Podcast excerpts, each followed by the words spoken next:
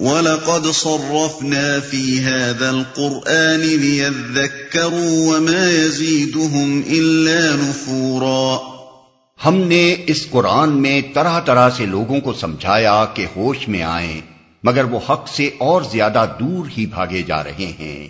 قل لو كان معه آلهة كما يقولون إذا لابتغوا إلى ذي العرش سبيلا۔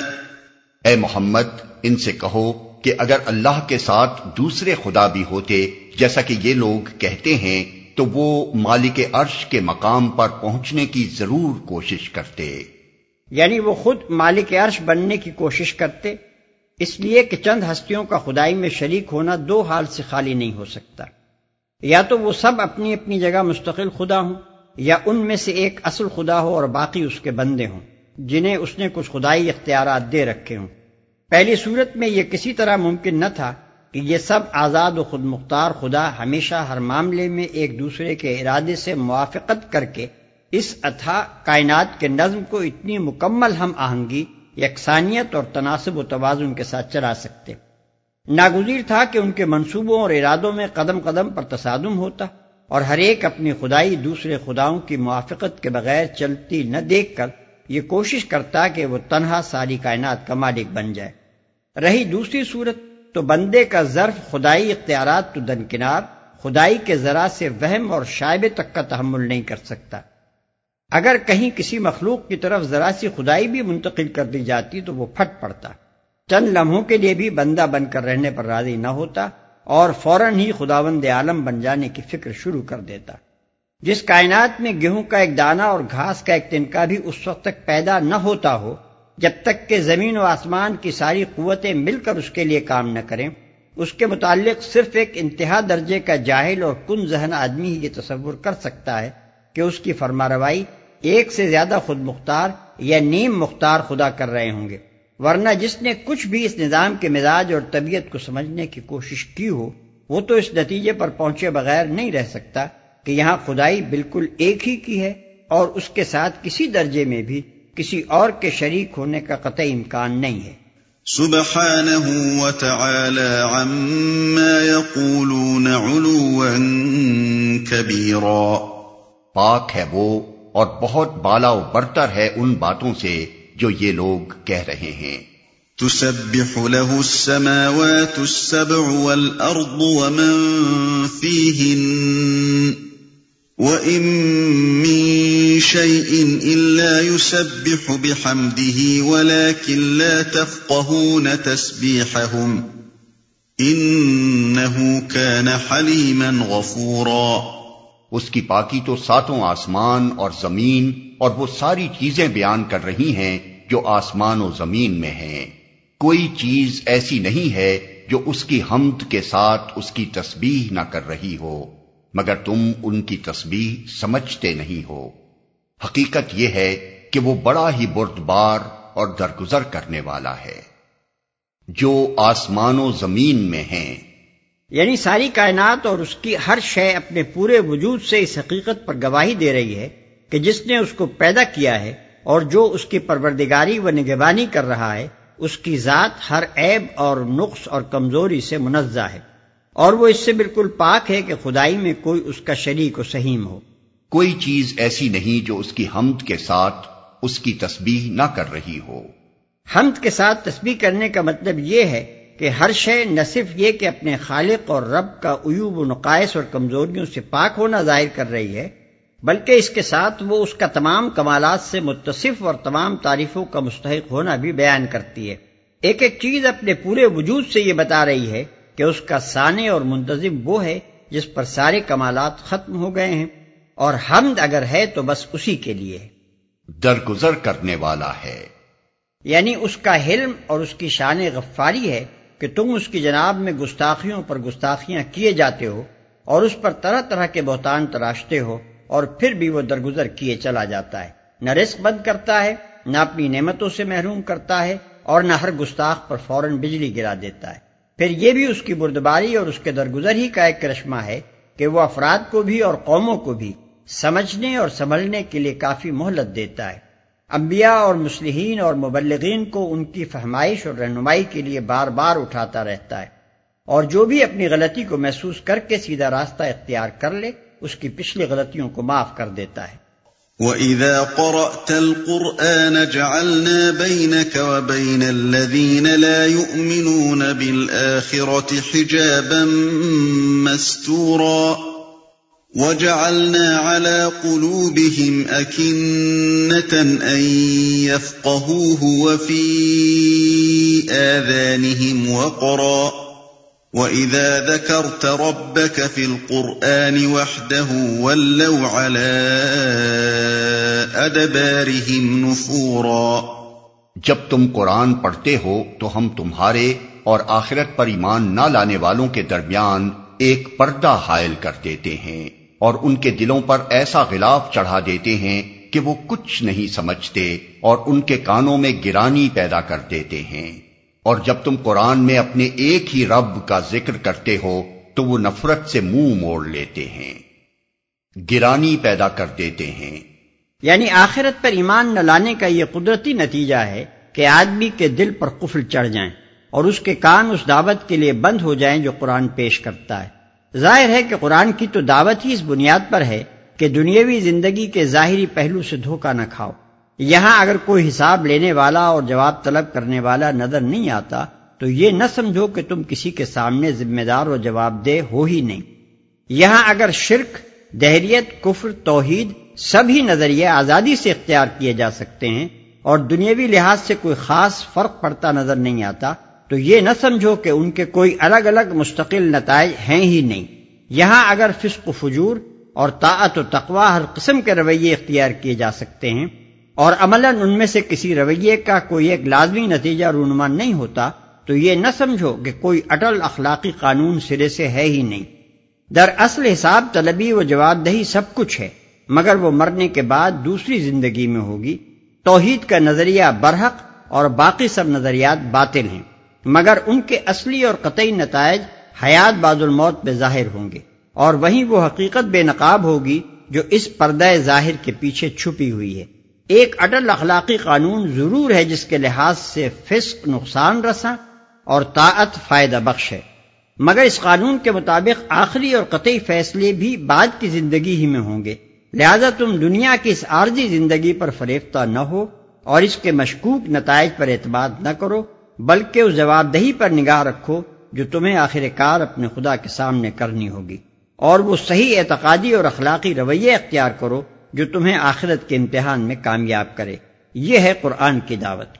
اب یہ بالکل ایک نفسیاتی حقیقت ہے کہ جو شخص سرے سے آخرت ہی کو ماننے کے لیے تیار نہیں ہے اور جس کا سارا اعتماد اسی دنیا کے مظاہر اور محسوسات اور تجربات پر ہے، وہ کبھی قرآن کی اس دعوت کو قابل التفات نہیں سمجھ سکتا۔ اس کے پردہ گوشت سے تو یہ آواز ٹکرا ٹکرا کر ہمیشہ اچٹتی ہی رہے گی، کبھی دل تک پہنچنے کی راہ نہ پائے گی۔ اسی نفسیاتی حقیقت کو اللہ تعالیٰ ان الفاظ میں بیان فرماتا ہے کہ جو آخرت کو نہیں مانتا، ہم اس کے دل اور اس کے کان قرآن کی دعوت کے لیے بند کر دیتے ہیں۔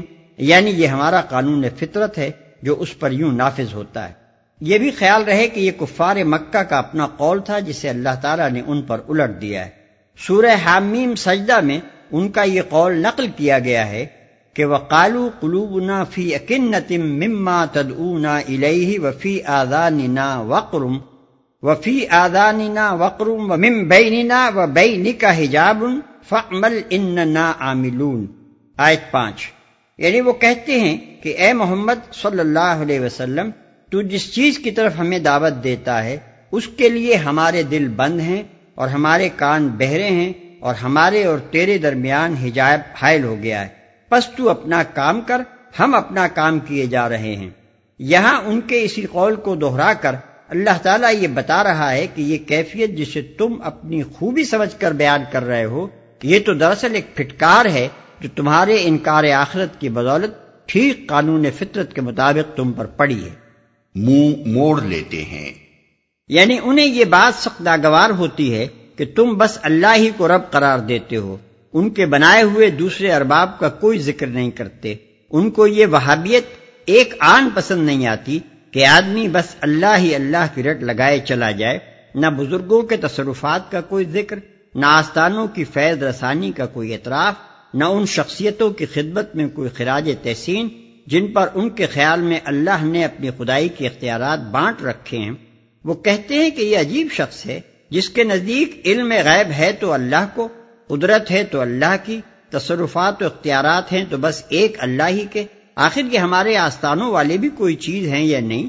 جن کے ہاں سے ہمیں اولاد ملتی ہے، بیماروں کو شفا نصیب ہوتی ہے، کاروبار چمکتے ہیں اور منہ مانگی مرادیں بر آتی ہیں۔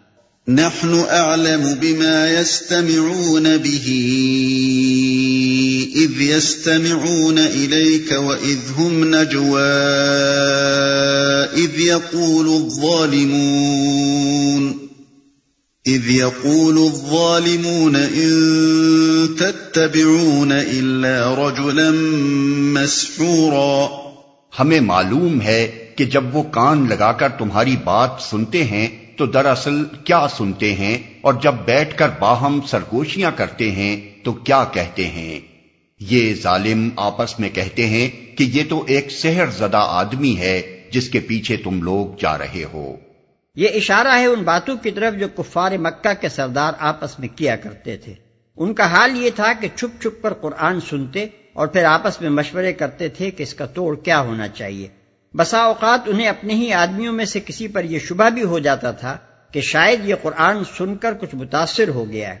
اس لیے وہ سب مل کر اس کو سمجھاتے تھے کہ اجی یہ کس کے پھیر میں آ رہے ہو؟ یہ شخص تو سہر زدہ ہے یعنی کسی دشمن نے اس پر جادو کر دیا ہے، اس لیے بہکی بہکی باتیں کرنے لگا ہے۔ انظر كيف ضربوا لك الامثال فضلوا فلا يستطيعون سبيلا دیکھو کیسی باتیں ہیں جو یہ لوگ تم پر چھانٹتے ہیں۔ یہ بھٹک گئے ہیں، انہیں راستہ نہیں ملتا۔ یعنی یہ تمہارے متعلق کوئی ایک رائے ظاہر نہیں کرتے، بلکہ مختلف اوقات میں بالکل مختلف اور متضاد باتیں کہتے ہیں۔ کبھی کہتے ہیں تم خود جادوگر ہو، کبھی کہتے ہیں تم پر کسی اور نے جادو کر دیا ہے۔ کبھی کہتے ہیں تم شاعر ہو، کبھی کہتے ہیں تم مجنون ہو۔ ان کی یہ متضاد باتیں خود اس بات کا ثبوت ہیں کہ حقیقت ان کو معلوم نہیں ہے۔ ورنہ ظاہر ہے کہ وہ آئے دن ایک نئی بات چھانٹنے کے بجائے کوئی ایک ہی قطعی رائے ظاہر کرتے۔ نیز اس سے یہ بھی معلوم ہوتا ہے کہ وہ خود اپنے کسی قول پر بھی مطمئن نہیں ہیں۔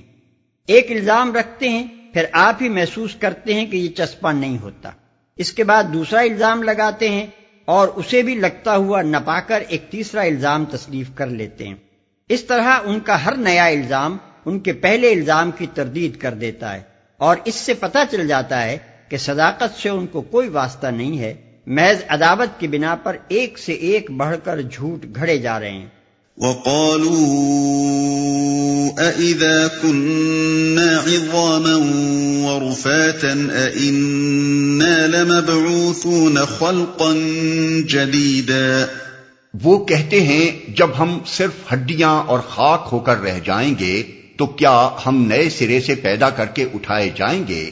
قل كونوا حجارة أو حديدا أو خلقا مما يكبر في صدوركم فسيقولون من يعيدنا قل الذي فطركم أول مرة فسينغضون إليك رؤوسهم ويقولون متاه قل عسى أن يكون قريبا ان سے کہو تم پتھر یا لوہا بھی ہو جاؤ یا اس سے بھی زیادہ سخت کوئی چیز جو تمہارے ذہن میں قبول حیات سے بعید تر ہو، پھر بھی تم اٹھ کر رہو گے۔